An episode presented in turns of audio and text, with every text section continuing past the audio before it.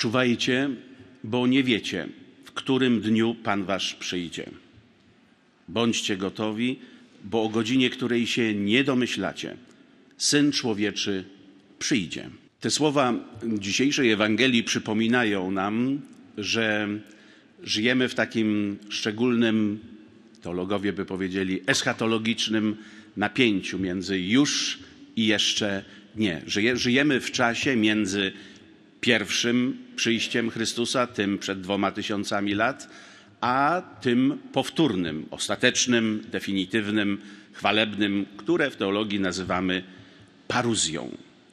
Wiemy, że to nastąpi, że Pan Jezus przyjdzie i wzywa nas, jak to wyraźnie dzisiaj powiedział, do czujności, do gotowości. Ten czuwa, kto tęskni, ten tęskni, kto kocha. I taką postawę chce u nas Chrystus widzieć. Wiemy, że to Jego powtórne przyjście na pewno nastąpi.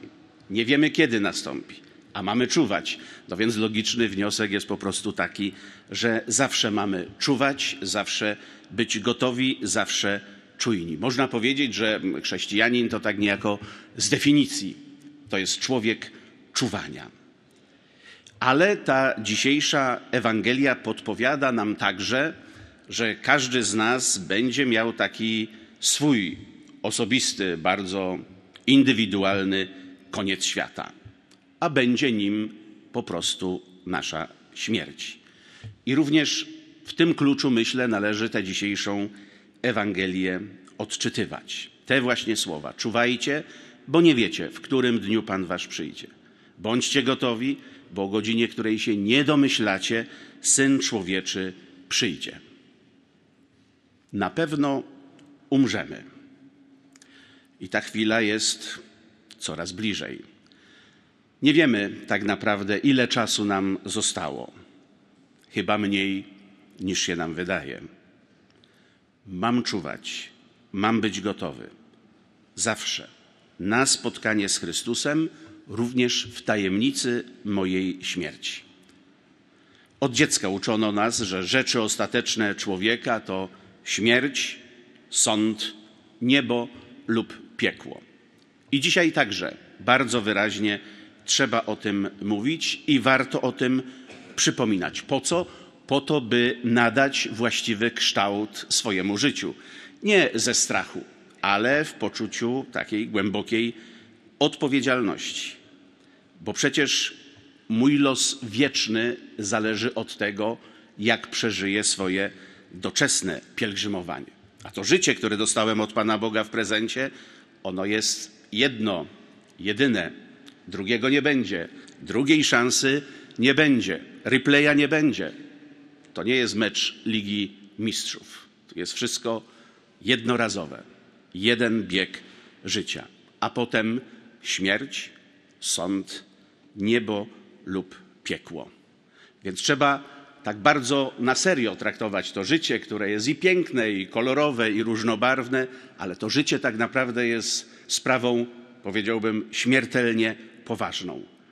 Przed wielu, wielu laty, w 1980 roku, podczas swojej pierwszej pielgrzymki do Niemiec, święty Jan Paweł II mówił bardzo mocno: Nie można żyć na próbę, nie można kochać na próbę, nie można umierać na próbę. Moi drodzy, kaznodzieje często cytują świętej pamięci księdza Jana Twardowskiego: Śpieszmy się kochać ludzi, tak szybko odchodzą. I to z pewnością jest racja, ale też śpieszmy się kochać Boga, tak szybko przychodzi. Zawsze mam czuwać, ciągle być gotowy. Co to znaczy w praktyce? Przede wszystkim po prostu żyć w łasce uświęcającej, żyć i wzrastać w świętości, bo to jest normalny stan życia człowieka. Świętość. To grzech jest nienormalny, a świętość jest właśnie czymś jak najbardziej normalnym. Chcę być normalny, więc chcę być świętym. Chcę być świętym, więc chcę być normalnym. I chcę podążać drogą ewangelicznej mądrości, tej mądrości, która od Boga pochodzi i ku niemu prowadzi. Niektórzy mówią, mądrość przychodzi z wiekiem. Mądrze to trzeba żyć na każdym etapie swojego życia, swojego rozwoju. Mądrze, czyli coraz lepiej, z dnia na dzień, z godziny na godzinę, lepiej, tu i teraz. A niektórzy mówią, że mądrość przychodzi z wiekiem. Hmm. Oby się nie okazało, że jest to wieko od trumny. Amen.